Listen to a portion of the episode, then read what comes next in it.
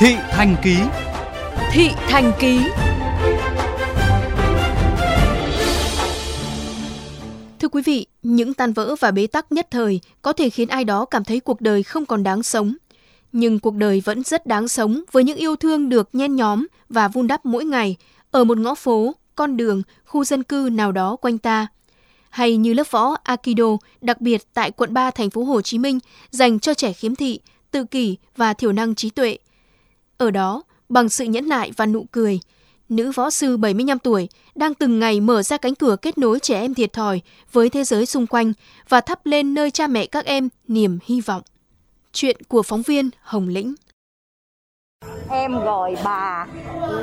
Ô ơi Em đánh vần. Ô cậu Ông cô Ông. Ô ngỡ ai gọi? Ô ngờ ông. À, Em gọi cô.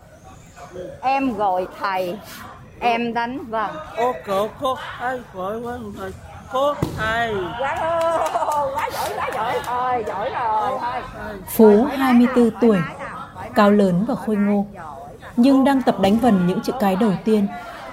Bố của Phú, ông Bình đã gần 60. Tuần hai buổi theo đứa con trai tự kỷ đến lớp võ Aikido của bà giáo Loan.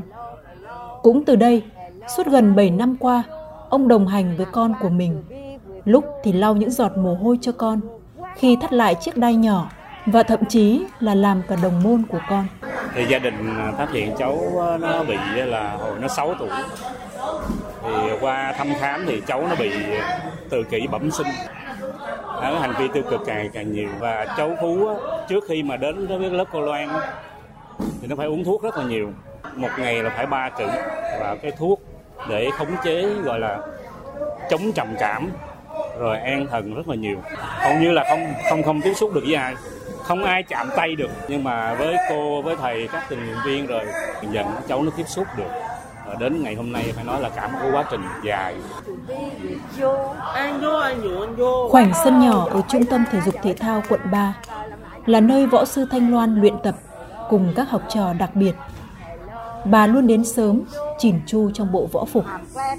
Sự xuất hiện của bà làm cho các em rạng rỡ hơn bởi những bài hát vui nhộn, những câu tập đánh vần trước khi hướng dẫn từng động tác.